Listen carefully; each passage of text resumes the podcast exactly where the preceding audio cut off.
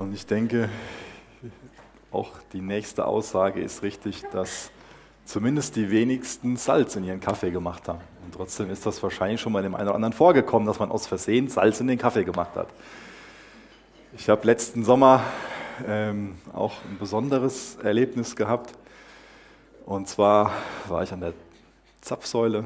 Ähm, ich muss gar nicht weiterreden. Manche Sachen versteht man einfach so. Ja. Ich fahre einen Diesel und ähm, auf der, dem Tankrüssel stand super. da hat super auf einmal eine andere Bedeutung gehabt. Ja. Es war nur ein Liter und es war überhaupt nicht schlimm, aber ich habe mich erst ziemlich aufgeregt, Schreck bekommen. Aber vom Grundsatz her, Salz gehört nicht in Kaffee oder nur für die wenigsten Menschen. Ist einfach nicht die Bestimmung von dem Salz und genauso wenig gehört Benzin in Dieseltank. Auch wenn du jetzt zu Hause ein Bild aufhängen willst, dann nimmst du nicht einen Nagel und dein Smartphone und schlägst mit dem Smartphone auf den Hammer ein, auf den Nagel ein. Und wunderst dich danach, dass dein Smartphone kaputt ist. Ja, das wäre ein bisschen komisch. Alles sind plumpe Beispiele, ich weiß, aber mir geht es schon um einen gewissen Punkt. Ihr nehmt euch auch nicht so ein, so ein Tablet und legt da eine Tomate drauf und schneidet die in gleichmäßig große Stücke und äh, wundert euch danach, dass der Tomatensaft so schlecht äh, aus den Schlitzen, aus den Lautsprecherschlitzen rausgeht und beschwert euch, dass das Ding so nichts taugt. Der Punkt, den ich machen will, ist, dass, dass zumindest Dinge eine bestimmte Bestimmung haben. Dieses Tablet hat eine andere Bestimmung, als dafür zu dienen, ein Schneidbrettchen zu sein. Mein Smartphone hat nicht die Bestimmung, als Hammer zu dienen. Und bei Gegenständen ist uns das meist äh, recht plausibel, was sie für eine Bestimmung, was sie für einen Zweck haben. Da können wir das meist sehr schnell auf den Punkt bringen. Aber wie sieht das mit dir persönlich aus? Kannst du über dich selbst schnell auf den Punkt bringen, was du für eine Bestimmung hast, was du für einen Zweck hast. Das ist für uns von großer Bedeutung zu wissen, was wir für eine Bestimmung haben. Und es ist kostbar, dass wir auch auf die Frage nach unserer Bestimmung, nach unserem Ziel, nach unserem Zweck aus dem Wort Gottes eine zuverlässige Antwort bekommen. Wir haben uns in den letzten Wochen die ersten Verse von der Bergpredigt angesehen, die sogenannten Seligpreisungen. Da hat Jesus diese große Frage aufgegriffen nach unserem Glück. Und nachdem er diese erste große Frage beantwortet, beantwortet er diese zweite große Frage, diese Frage nach der Bestimmung, nach, der, nach dem, ja, warum lebst du? Ich lese jetzt mal den Text vor aus Matthäus 5, Vers 13 bis Vers 16 und erkläre danach ein paar Sachen darüber, versuche den zu entfalten und bete erst noch kurz mit uns. Jesus, danke, dass wir dein Wort haben. Danke, dass wir uns nicht irgendwo Antworten zusammenschustern müssen, sondern dass wir in deinem Wort eine zuverlässige Quelle haben, in der du zu uns sprichst. Du bist unser Schöpfer, du bist der Schöpfer des ganzen Universums. Du weißt, wozu wir geschaffen sind, wozu du uns gemacht hast. Jesus, wo sollten wir eine bessere, eine zuverlässigere Antwort finden als in deinem Wort, als in dem, was du uns geoffenbart hast? Ich bitte dich, dass du heute Morgen zu uns redest und unseren Blick auf dich wendest, dass wir alles von dir erwarten, Herr. Amen. Ich lese aus Gottes Wort Matthäus 5, Vers 13 bis Vers 16. Ihr seid das Salz der Erde. Wenn aber das Salz fade geworden ist, womit soll es gesalzen werden? Es taugt zu nichts mehr, als hinausgeworfen und von den Menschen zertreten zu werden. Ihr seid das Licht der Welt. Eine Stadt, die oben auf einem Berg liegt, kann nicht verborgen sein. Man zündet auch nicht eine Lampe an und setzt sie unter den Scheffel, sondern auf das Lampengestell. Und sie leuchtet allen, die im Hause sind. So soll euer Licht leuchten vor den Menschen, damit sie eure guten Werke sehen und euren Vater, der in den Himmeln ist, verherrlichen. Wir bekommen ja ganz unterschiedliche Antworten auf diese gängige Frage nach der Bestimmung. Heutzutage ist ein Ansatz sehr populär, dass das jeder für sich selbst beantworten muss, wofür er so da ist. Dass das, was uns hilft, dass das, wo wir uns drin wohlfühlen, was sich für uns gut anfühlt, dass das schon unsere Bestimmung sein wird. Aber wozu führt das, wenn das jeder für sich selbst losgelöst von anderen bestimmen muss, was sein Ziel ist? Das sorgt doch nur dafür, dass ganz viele Menschen orientierungslos sind, desillusioniert, zynisch werden. Wenn es keinen Gott und kein Leben nach dem Tod gibt, wozu gibt es uns dann? Wozu gibt es dich, wenn es keinen Gott gibt? Wenn es kein Leben nach dem Tod gibt? Welchen Sinn macht dann das Leben? Ohne eine Bestimmung, ohne ein klares Ziel kann es doch keinen Sinn geben im Leben, oder? Dann wäre unsere Existenz sinnlos, wenn es Gott nicht gibt. Und so eine Sinnlosigkeit ist was ganz Zermürbendes, das zehrt an uns, das macht uns fertig. Das ist wie so ein Aderlass, der kein Ende hat.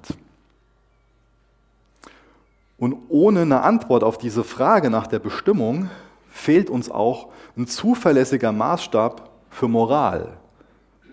Woran will ich denn festmachen, ob sich jemand richtig oder falsch verhält, wenn ich nicht weiß, wozu jemand da ist, wozu wir da sind. Ohne eine Antwort auf diese Frage nach der Bestimmung fehlt uns auch der Maßstab für Fortschritt. Woran will ich denn Fortschritt festmachen, wenn ich nicht weiß, wohin ich eigentlich unterwegs bin? Ich weiß nicht, wo ich hin will, aber ich bin schon weit gekommen. Ja, passt nicht. Können wir uns wirklich weiterentwickeln, wenn es nicht ein klares Ziel, nicht eine klare Bestimmung gibt? Was mir so am Anfang von der Predigt wichtig war, ist uns deutlich aufzuzeigen, dass es von großer Bedeutung ist, dass wir diese Frage nach der Bestimmung ganz klar beantworten können, dass das unglaublich wichtig ist. Dass wenn wir keine gute Antwort darauf haben, das einfach nur in Perspektivlosigkeit führt, was sehr gefährlich sein kann für uns. Aber wie gut, dass wir von Jesus eine zuverlässige Antwort bekommen. Es gibt einige Stellen im Alten Testament, wo über das Volk Israel gesagt wird, dass es ihre Bestimmung ist, das Licht der Welt zu sein. Zum Beispiel in Jesaja 42, Vers 6 kann man das nachlesen. Das war die ursprüngliche Bestimmung von dem Volk Israel. Ein helles Licht zu sein, in den dunklen Ecken der Welt zu strahlen, nicht nur um das Böse zu zeigen, sondern auch um gerade Menschen, die im Dunkeln herumstolpern, eine Orientierungsmöglichkeit zu bieten. Aber was ist aus dieser Berufung geworden, die auf dem Volk Israel war? Israel ist zu einem blinden Blindenführer geworden. Die Leute waren dazu bestimmt, Lichtträger zu sein, aber sind tragischerweise Teil der Dunkelheit geworden. Jerusalem, diese Stadt auf einem Hügel, die sollte so ein Leuchtfeuer der Hoffnung sein, zur Orientierung dienen. Aber es ist selbst Finsternis geworden.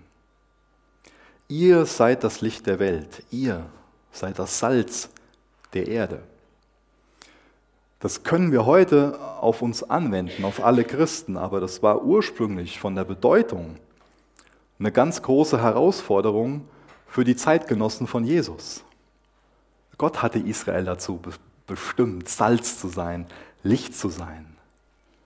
Aber Israel verhielt sich ganz anders. Sein auserwähltes Volk verhielt sich ganz anders. Ich habe bisher meistens in erster Linie über die Wirkung von Salz und von Licht nachgedacht. Und das ist auch wichtig, da werden wir uns heute auch noch länger mit äh, auseinandersetzen, was Salz und Licht so für eine Wirkung hat. Aber es kann nicht sein, dass wir das überlesen, wie, wie stark Jesus seine damaligen Zuhörer erstmal damit konfrontiert, dass eine Nichtwirkung ist. Also vor lauter Wirkung können wir diese Nichtwirkung überlesen. Da war ein klarer Auftrag und auch eine, eine Rüge. Das ist meine Berufung. Ihr seid das und das. Aber die Realität sieht ganz anders aus. Deswegen war das damals auch kein Spruch, den sich jemand so übers Bett gehangen hat. Vielleicht Einzelne.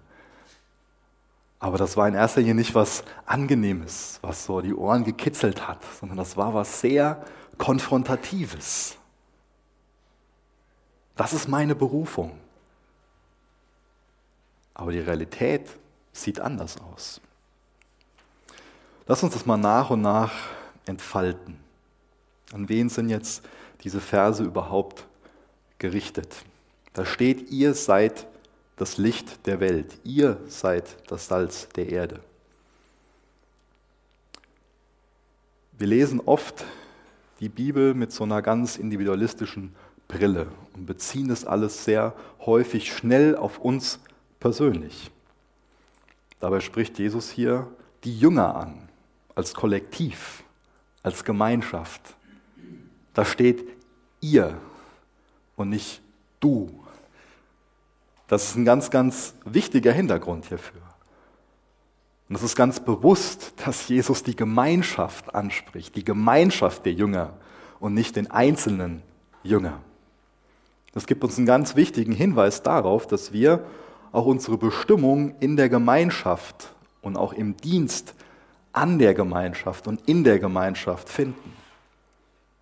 Das ist also das Erste, was Jesus mit uns tun will, dass er uns aus unserer Einsamkeit herausholt und uns in eine Gemeinschaft einpfropft, lebendiger Teil davon werden lässt.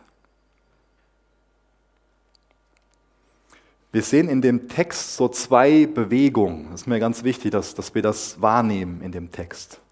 Dass wir zum allererst diese Bewegung nach innen sehen. Da ist nicht nur der Einzelne, der angesprochen wird, sondern es ist eine Berufung in die Gemeinschaft. Und dann feiern wir Gottesdienste.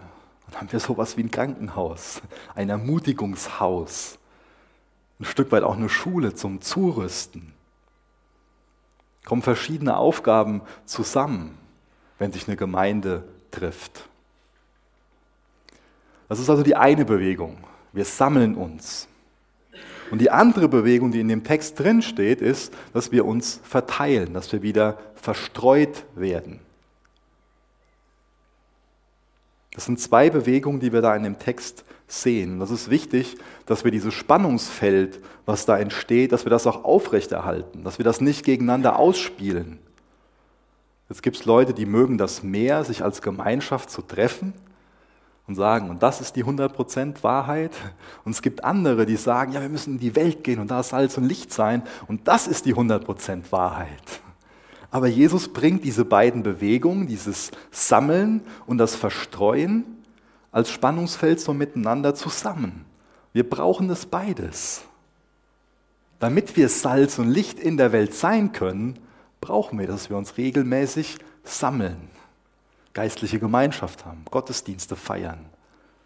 Und dann geht es wieder nach außen, dann geht es wieder nach innen.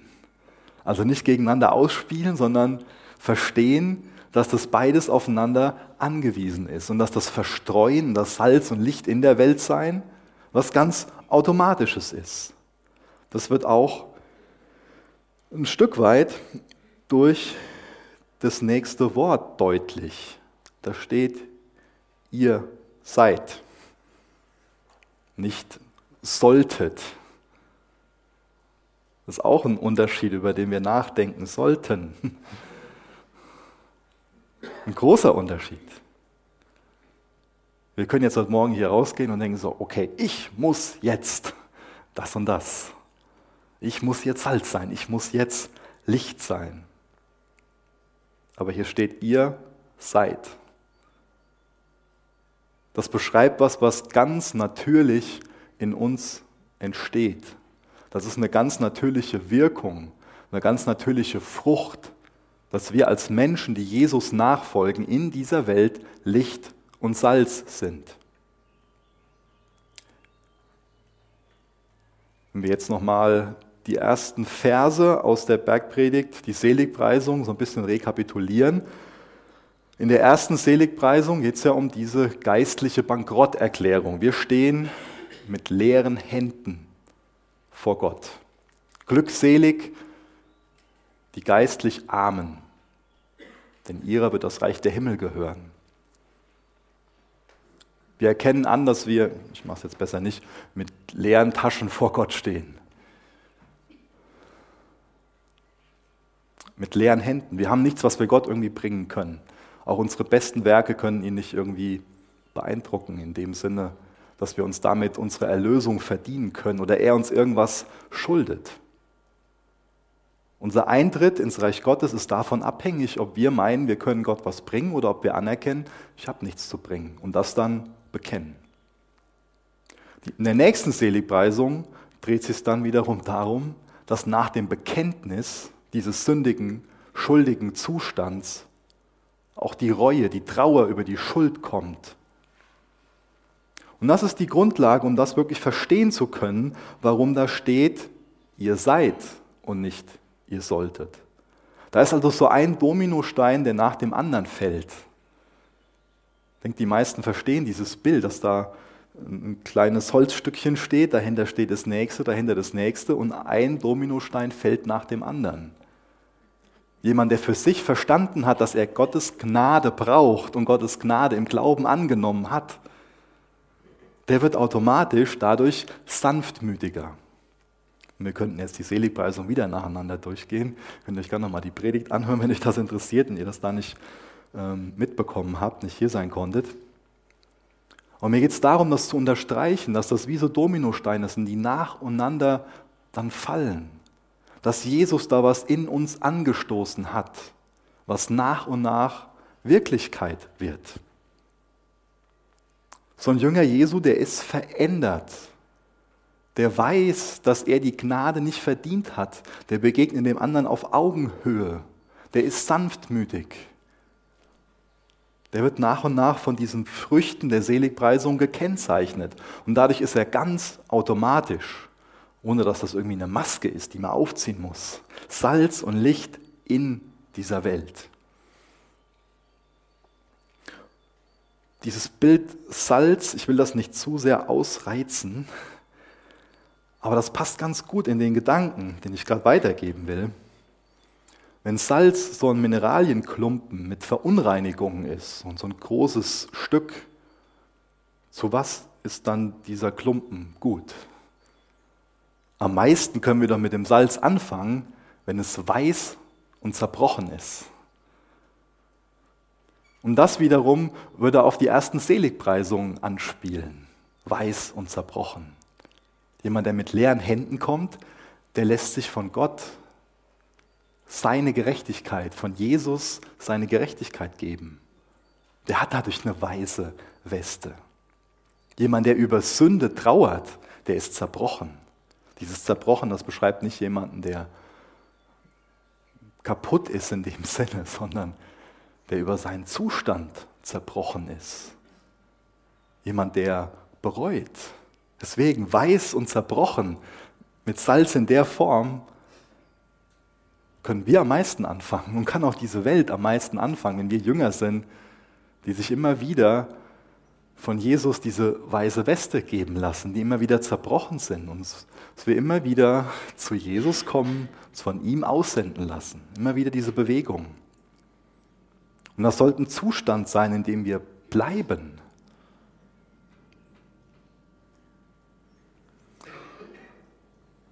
Was auch ganz stark in dem Bild enthalten ist, ist, dass es da eine ganz klare Unterscheidung gibt zwischen Gemeinde Jesu und Welt. Hier wird auch ganz klar vor einer Gleichförmigkeit gewarnt. Das wird ganz deutlich unterschieden? Was hat denn Licht und Dunkelheit miteinander zu tun? Da ist ein großer Unterschied, wie Tag und Nacht. Diese Welt, die braucht eine äußere Lichtquelle, weil sie ein dunkler Ort ist. Die Menschen dieser Welt brauchen Orientierung. Wie sollen sie denn zu Gott finden?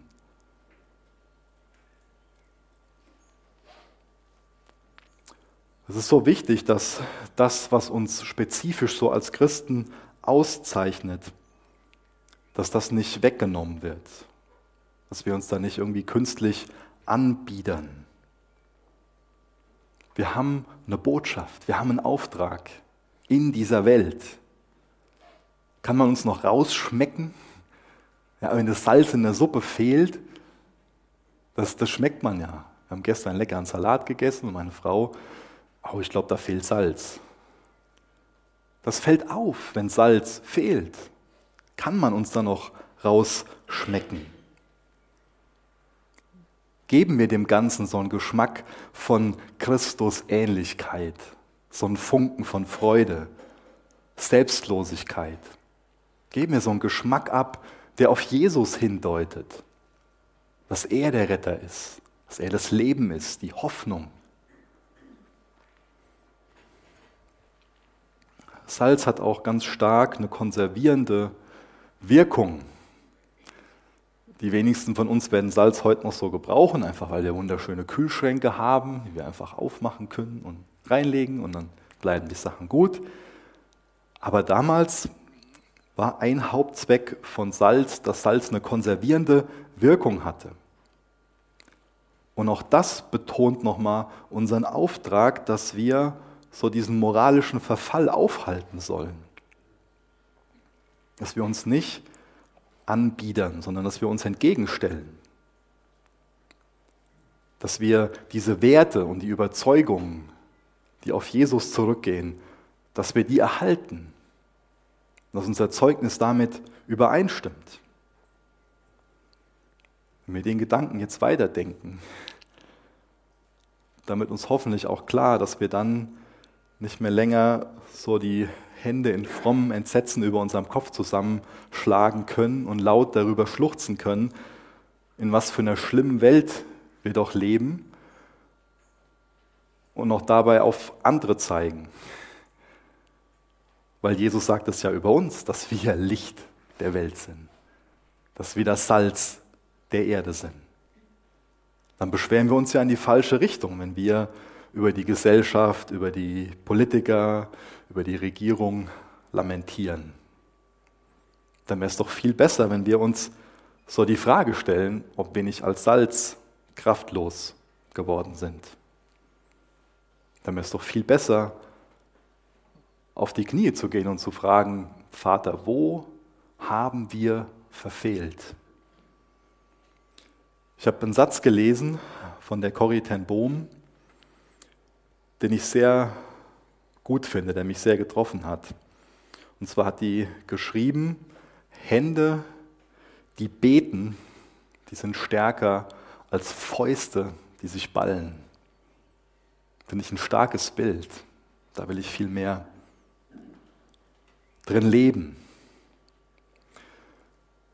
Dieses Bild von Salz, dieses Bild von Licht, das unterstreicht auch, dass wir einen gesellschaftlichen Auftrag haben. Also wir sollen nicht Licht in der Gemeinde sein, das würde gar nicht funktionieren, sondern wir sollen Licht in der Welt sein. Das heißt, auch das unterstreicht nochmal, dass äh, wir ausgesandt sind. Ich komme mir wieder auf dieses Sammeln und dieses Aussenden zurück. Aber jetzt geht es mir darum zu unterstreichen, dass wir nicht irgendwie uns zurückziehen sollten und so eine Seifenblase zwischen Himmel und Erde bilden sollten, die dann im Nirgendwo ist, sondern dass sich Jesus auch hier ganz deutlich gegen so einen Rückzug äußert. Wenn wir als Christen seine Nachfolger sein wollen, uns an seinem Vorbild orientieren, dann fällt uns ja auch auf, mit wem Jesus so am Tisch sitzt und isst. Und dann wissen wir auch aus vielen Begebenheiten, dass es da Pharisäer gab, so die Frommen der damaligen Zeit, die hatten große Schwierigkeiten damit. Jesus, wie kannst du nur mit denen am Tisch sitzen, mit denen essen? Du verunreinigst dich doch.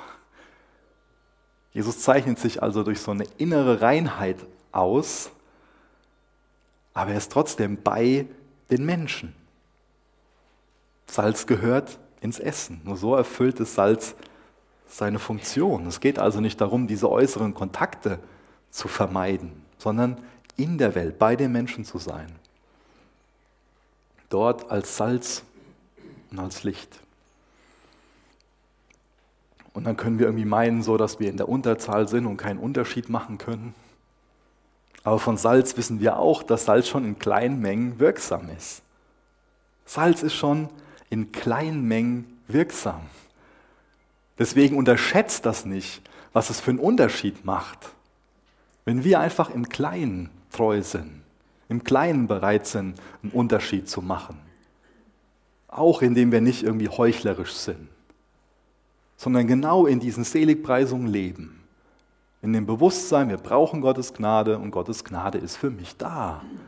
Und auch für den anderen. Das ist so was Einladendes dann ist es nicht mehr so, dass wir uns über andere stellen und von oben herab blicken und die anderen was Schlechteres sind, sondern können wir Menschen auf einer Augenhöhe begegnen. So ist Salz schon in kleinen Mengen wirksam und macht einen Unterschied. Unterschätzt das nicht. Was in der damaligen Zeit noch bewusster war, den Menschen noch bewusster war, als sie dieses Bild gehört haben, war das Thema, dass Salz die Eigenschaft hatte, unentbehrlich zu sein. Das ist so die Summe aus, aus diesen einzelnen Punkten, dass Salz unentbehrlich ist. Dass es einfach auffällt, wenn Salz nicht da ist. Dass es auffällt, wenn auch Licht nicht da ist. Dann ist nur Finsternis da. Was es auch nochmal unterstreicht, ist, dass damals viele Soldaten mit Salz bezahlt wurden. Salz als Zahlungsmittel ist uns heute völlig fremd. Aber damals war auch Salz ein Zahlungsmittel, weil es so kostbar war. Auch das unterstreicht nochmal, dass Salz damals wertvoller war als heute. Deswegen drücken diese Bilder, gerade dieses Bild von Salz, auch eine ganz große Wertschätzung aus, wo Jesus uns sagt, das ist so was Wertvolles, diese Bestimmung, dieser Auftrag. Du bist für mich so wertvoll. Ich will dich in der Art und Weise in dieser Welt gebrauchen. Und dann wieder dieser Kontrast. Wenn aber das Salz fade geworden ist, womit soll es gesalzen werden?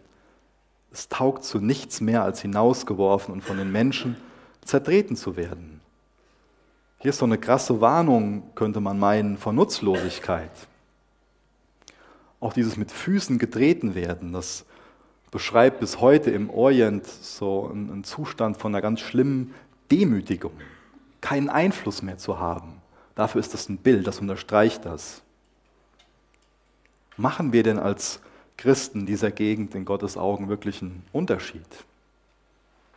Wozu ist denn Christentum gut, wenn es nur bis zur Tür von so einem Gottesdienstsaal anhält? Ich habe ziemlich damit gerungen, was dieser Satz, wenn aber das Salz fade geworden ist, wirklich bedeutet. Da gibt es unterschiedliche Auffassungen zu. Denn streng genommen ist es so, dass Salz gar nicht seine Salzigkeit verlieren kann. Jetzt gibt es ähm, Ausleger, die ähm, davon ausgehen und die es eher so beschreiben und sagen, ja, Salz kann aber mit Verunreinigungen vermengt werden und dann das ist damit gemeint, ja, dass wir beständig so eine Reinigung brauchen. Auch das war eben ein Gedanke, den ich schon unterstrichen habe. Aber vielleicht ist es auch so, dass, dass ähm, das ein bisschen anders zu verstehen ist. Das würde ich ähm, eher favorisieren. Salz ist also so eine stabile Verbindung. Streng genommen kann Salz nicht die Salzigkeit verlieren. Und ich habe was gelesen von einem Rabbi, der nennt sich Joshua ben Hanina. Der hat um circa 90 nach Christus auch diese Frage gestellt bekommen, wie kann Salz gesalzen werden? Und er hat dann darauf geantwortet, indem man es mit den Nachkommen eines Maultiers salzt. Das ist wahrscheinlich hell. Genau die Reaktion habe ich erwartet. ja, äh, die wenigsten von euch haben ein Maultier zu Hause und kennen sich mit so einem Maultier aus. Ähm, ein Maultier ähm, ist nicht äh, zeugungsfähig, kann keine Kinder haben, ist ein Hybrid. Also äh, diese, diese Nachkommen von einem Maultier gibt es schlichtweg einfach nicht. Ja? Ähm, jetzt können für uns das heute eine komische Antwort. Ich weiß, ich habe damit gerechnet. Indem man es mit den Nachkommen eines Maultiers salzt. Das heißt, es ist eine andere Art und Weise zu sagen, dass es einfach nicht geht. Salz kann nicht die Salzigkeit verlieren. Und ich denke, dass das auch die beste Art und Weise ist, wie das zu verstehen. Ich denke, dass das die ursprünglichen Hörer von dieser Predigt von Jesus auch so verstanden haben echte Jünger, die verlieren ihre Salzigkeit nicht. Denn das, was sie zu Jüngern macht, macht sie automatisch zu Salz. Ich greife das Bild vom Anfang auf mit diesen Dominosteinen. Vielleicht passt das auch zu dem, wo Jesus über seine Nachfolger sagt, an ihren Früchten werdet ihr sie erkennen. Was Jesus damit macht, ist, dass er sagt, meine Nachfolger, die machen einen Unterschied. Und jetzt geht es nicht in erster Linie darum, dass Leute dann sich selbst hinterfragen und, oh, wie groß ist mein Unterschied und das und das, sondern ich denke eher, dass das eine Sendung ist, dass uns das bewusster wird und dass uns das mehr dahin führt, dass wir uns Jesus hingeben, dass wir auf ihn schauen, nicht, dass wir auf uns selbst schauen, analysieren, wo mache ich denn einen Unterschied und daran zerbrechen an dieser Frage. Dieser Text soll nicht den Blick in erster Linie auf uns selbst wenden, sondern soll uns einen Blick auf Jesus wenden. Und wenn da der Blick hingeht, dann wird das stattfinden. Wenn da das Vertrauen hingeht, dann wird das stattfinden, was hier beschrieben wird. Jetzt noch ein paar Gedanken zu dem zweiten Bild, zu dem Licht. Das Licht, das hilft Leuten, sich zurechtzufinden. Licht vertreibt ganz automatisch die Finsternis. Wenn wir jetzt zu Hause in einem hellen Zimmer stehen und die Schranktür aufmachen, vorher war es in dem Schrank Finsternis. Glaube, es ist noch bei keinem zu Hause passiert, dass man den Schrank aufmacht und die Finsternis hat sich im Raum verbreitet. Das wäre ein bisschen komisches Phänomen. Das funktioniert einfach andersrum. Das Licht kommt in diesen dunklen Raum. Und dann gebraucht Jesus dieses Bild von einer Stadt auf einem Berg. Auch dieses Bild unterstreicht nochmal das, was ich eben erklärt habe mit diesem Salz und Salzigkeit verlieren. So eine Stadt auf einem Berg, wenn da die Lichter in den Häusern an sind, das lässt sich nicht irgendwie verbergen. Das ist ganz automatisch so, dass es hell ist. Und für die Menschen in der damaligen Zeit war das auch eine große Hilfe. Denn das gab denen Punkte, anhand von denen sie gut navigieren konnten. Gab ja damals keine Smartphones mit irgendwie äh, Google Maps und dann konnte man sich den Weg zeigen lassen, auch keine beleuchteten Straßenschilder, geschweige denn Straßenlampen oder irgendwie auf den Schildern dann draufsteht, so angezeigt, ja, ähm, keine Ahnung, nach Jerusalem 25 Kilometer oder nach Joppe so und so und dann kommt Bettfage und dann das, das, das. Die mussten sich ja irgendwie zurechtfinden. Und die konnten anhand von solchen Städten, von solchen Dörfern, die auf einem Hügel waren, dann ihren Weg finden. Die sind ganz oft nachts gelaufen, einfach weil es nachts nicht so heiß war. Ist ja hilfreich, kann man ja äh, Kräfte sparen. Tagsüber würde einem dabei 40 Grad, hat man nicht viel Kraft, um zu laufen. Deswegen geht man in der Nacht.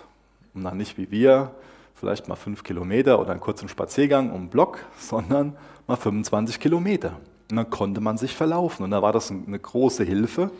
Das haben mit diesem Bild verbunden, was Jesus da gemalt hat dass man sich anhand von dieser Stadt orientieren kann, dass man den Weg findet. ist unsere Bestimmung, auch anderen Menschen den Weg zu weisen. Orientierungspunkte zu bilden, wo andere wissen, ah, da geht es Richtung Jesus. Da ist die Tür zum Leben. Da ist Hoffnung zu finden. Da kann ich hinkommen und da wird mir meine Schuld vergeben, wenn ich die bekenne. Da gibt es eine Lösung für mein Schuldproblem. Da bekomme ich einen Orientierungspunkt, wie ich wieder mit Gott versöhnt werden kann. Wie mein Leben wirklich einen Zweck, einen Sinn, eine Bestimmung bekommt. Wo es nicht mehr was Zermürbendes ist, dass ich auf diese Antworten nach der Bestimmung, nach dem Zweck keine Antwort habe. Wo ich nicht mehr zynisch werden muss, weil ich orientierungslos bin. Nein, durch diese Stadt auf dem Berg weiß ich, ach, wenn ich jetzt noch fünf Kilometer weiterlaufe, dann bin ich in Jerusalem, dann bin ich an meinem Ziel.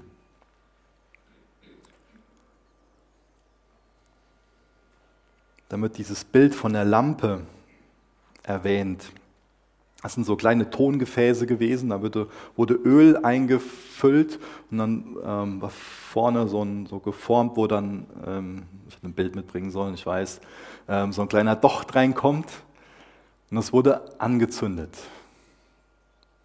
Und dann wurde das auf ein Gestell, auf einen Ständer gestellt. Das gab nun kleines Licht. Und es wurde nicht unter einem Schöffel unter so einem Hohlmaß, wo Getreide mit gemessen wurde, dann wieder versteckt oder wieder gedimmt. Dann die meisten Häuser, das sind solche Einraumwohnungen gewesen. Drei oder mehr Generationen, so in einem Haus. Und da gab es jetzt ja keinen Lichtschalter, den man benutzen konnte. Da konnte auch noch keiner rufen, irgendwie, Alexa, mach das Licht in der Küche an. Oder dimm das Licht in der Küche auf 50 Prozent.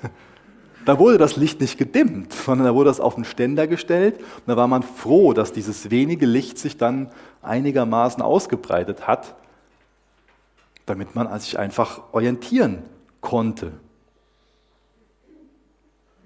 Das ist unsere Bestimmung, dass andere durch uns zu Jesus finden. Leuten zu helfen, wirklich den Weg zu Gott zu finden. Wir sind als Christen das Licht der Welt nicht in dem Sinn, dass wir was Besseres sind, sondern weil Jesus in uns ist. Wenn ich mit leeren Händen komme, ein leeres Herz, dann kann Jesus in mich kommen. Er ist das Licht der Welt. Dieses Licht, diese Funktion als Licht und Salz, das ist nichts, was ich irgendwie künstlich hervorrufe, was ich dann produzieren muss, sondern Jesus kommt in mich. Er ist das Licht der Welt. Und er wird seine Wirkung nicht verlieren. Und auch wenn wir schwierige Zeiten haben, wir haben letzten Woche ein paar Mal dieses Lied gesungen, äh, wo dieses Gleichnis aufgegriffen wird von den 99 Schafen und dem einen. Jesus verliert nicht seine Kraft und seine Wirkung. Er geht uns hinterher, auch heute Morgen. Er sucht uns auf, will uns wieder zurückführen, dass wir uns sammeln. Und dann als Salz und Licht in der Welt, auf dem Arbeitsplatz, in der Familie, wo auch immer du bist. Wo wir dieser Bestimmung nachkommen. Licht ist ein Bild für Erkenntnis. Dunkelheit ist ein Bild für Ignoranz, für Unwissenheit, für Blindheit. Von Natur aus leben wir Menschen in der Dunkelheit, sind wir ignorant. Und wir ziehen es auch vor, geistlich blind zu bleiben, weil wir natürlich selbstbestimmt weiterleben wollen. Ohne Gottes Eingreifen wollen wir diese Wahrheit über Jesus gar nicht verstehen. Aber wie dankbar können wir sein, dass Gott eingreift, dass er uns diese Wahrheit über Jesus erklären will, dass er uns diesen Glauben schenken will. Licht ist eine Warnung und ein Orientierungspunkt, wie so ein Leuchtturm. Auf der einen Seite warnt ein Leuchtturm, der im Dunkeln auf einmal erscheint davor, dass da vielleicht Felsen sind. Aber der Leuchtturm kann uns auch Hoffnung geben, dass wir wissen, ah, das ist der und der Leuchtturm. Und jetzt ist es nur noch so weit bis in den Heimathafen auf langer See. Da ist der Wunsch dann besonders groß, in den Heimathafen zurückzukommen. Es ist so kostbar, wenn wir uns als Christen gegenseitig daran erinnern, uns auch gegenseitig Licht spenden und in der Welt sind als Licht. Um darauf aufmerksam zu machen, da ist Hoffnung, da ist ein Hafen, wo wir nach, einer langen, nach einem langen Weg auf offener See, vielleicht raues Wetter, ankommen können, zu Hause sein können. Jetzt geht es vielleicht noch hoch und runter, die Wellen schlagen über Deck, aber Jesus wird uns da ans Ziel bringen. Das ist so wichtig, dass wir an diese Hoffnung regelmäßig daran erinnert werden. Das ist so eine Ermutigung, oder? Und was für ein Geschenk, wenn wir ermutigt werden. Aber was auch für ein Geschenk, wenn wir uns zu Ermutigern machen lassen, oder? Das ist doch mal ein Angebot Gottes dieses Salz und Licht sein. Wenn wir bei den Seligpreisungen bleiben, und ich komme immer wieder auf diese leeren Hände zurück,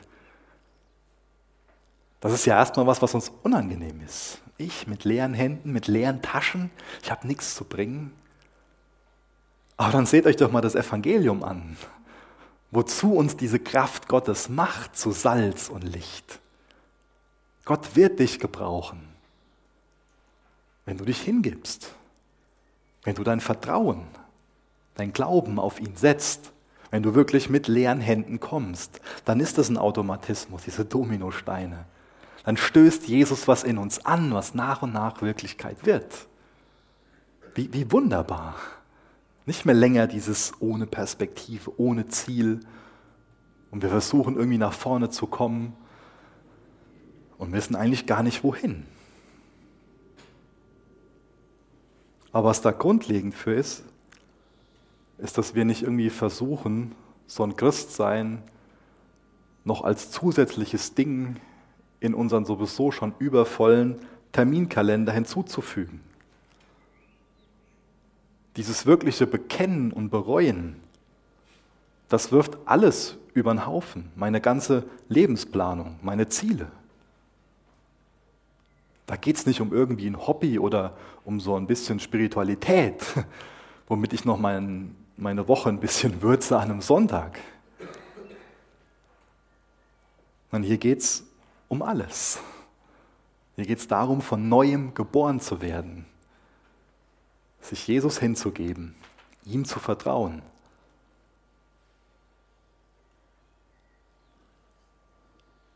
Und dann sind diese guten Werke, von denen wir gelesen haben, als allerletztes in unserem Text, ist das eine ganz automatische Sache. Natürlich ist es wichtig, auch da darin ermahnt zu werden, uns darin gegenseitig zu ermutigen. Aber an sich ist das eine Frucht, die entsteht. Gibt es ja keinen, keinen Baum, den wir jetzt irgendwie hören, dass er schwer am Arbeiten ist und sich irgendwie so, oh, und ich muss jetzt noch mehr Äpfel. Das ist eine Frucht, diese guten Werke. Und die entstehen nicht aus unserem Leben, damit Menschen uns dann sehen. Seht, wie toll ich das und das gemacht habe. Sondern diese guten Werke, die kommen als Frucht hervor, damit die Menschen Gott preisen. Und damit das geschieht, komme ich jetzt zu allerletzt auf ein nächstes Spannungsfeld zu sprechen. Da gibt es diese guten Werke, diakonischer Dienst, ganz, ganz wertvoll. Aber warum sollen die Menschen denn, nur wenn sie uns sehen, wie wir freundlich sind und barmherzig sind und sanftmütig sind, automatisch die Verbindung herstellen, dass Gott unser Vater ist? Ohne dass wir auch in Worten auf Jesus hinweisen. Und auch das ist wieder genauso wie dieses Zusammenkommen und Verteilen ein Spannungsfeld, was wir nicht auflösen dürfen. Diese guten Werke und die guten Worte, die gute Nachricht, auch das ist was, was Hand in Hand geht, was wir nicht gegeneinander ausspielen dürfen. Das ist nicht Sinn und Zweck dabei, warum Jesus uns das hier erklärt. Dass wir irgendwie, dass der eine wieder hergeht, so, ja, ich bin eher das und das ist das Richtige. Und nee, es muss nur Worte und das und das. Da haben wir Christen so viel Potenzial, uns über Dinge zu streiten, die so banal sind, die an sich so klar sein sollten vom Wort Gottes her, dass es Hand in Hand geht, dass diakonischer Dienst Hand in Hand mit diesem missionarischen, wo wir in Worten weitergeben, geht.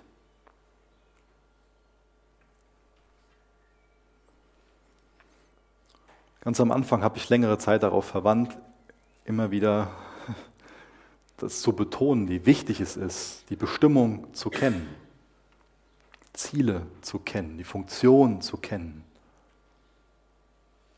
Ich wünsche mir, dass, dass wir darin weiterkommen, dass du persönlich darin reifst, dass du weißt, Jesus hat mich berufen, Salz und Licht zu sein. Und er hat mir nicht gesagt, du musst so und so, sondern ihr seid. Das ist also auch was, was durch die Ruhe entsteht, durch den Frieden entsteht, den ich habe, wenn ich, nachdem ich mit leeren Taschen, mit leeren Händen gekommen bin, bereut habe, bekannt und bereut habe, in dem Zustand auch bleibe, dann wird diese Ruhe, dieser Frieden was sein, was mein Leben mehr und mehr kennzeichnet.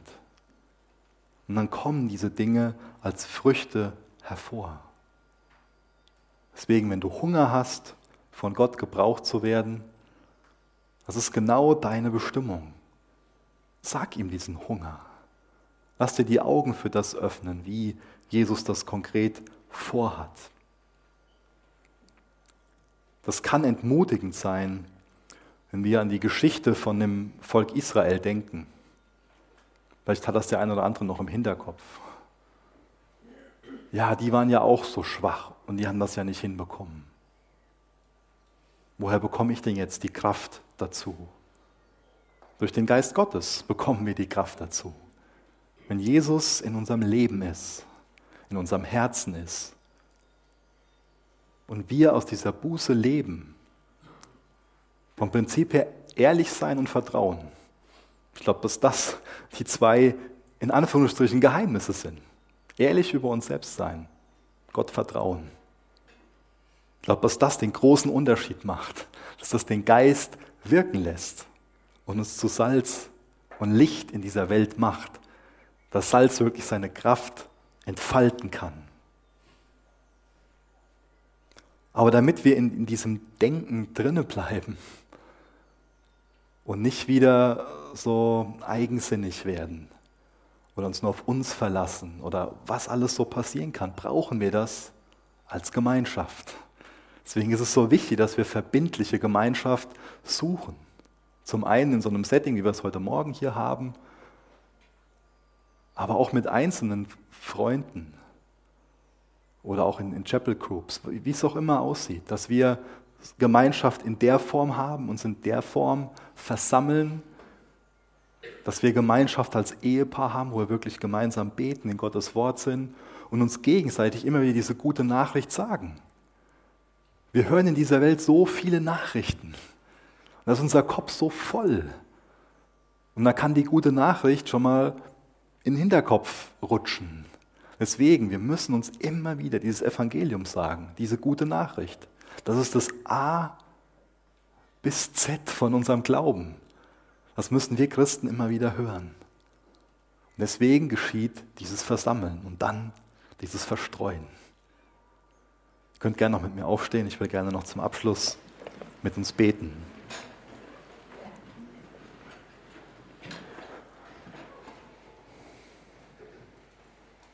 Jesus, du bist ein wunderbarer Gott.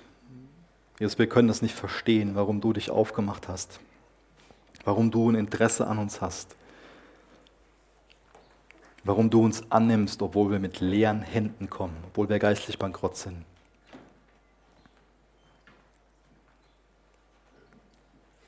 Jesus, danke, dass du uns vergeben willst. Danke, dass du das Werk am Kreuz vollbracht hast, dass das unsere Erlösung ist. Danke, dass du uns so teuer erkauft hast. Jesus, danke für deine Berufung, für das Ziel, für die Bestimmung, für den Zweck, den du uns gibst. Danke, dass wir nicht länger orientierungslos in dieser Welt herumstolpern müssen und in irgendwas anderem nach Sinn und Zweck suchen müssen, sondern dass wir bei dir Sinn finden, Freude, Hoffnung, Leben. Jesus, hilf uns dabei, dass wir nicht mehr woanders suchen, sondern einfach nur bei dir Frieden, Zufriedenheit, Glück und Sinn finden.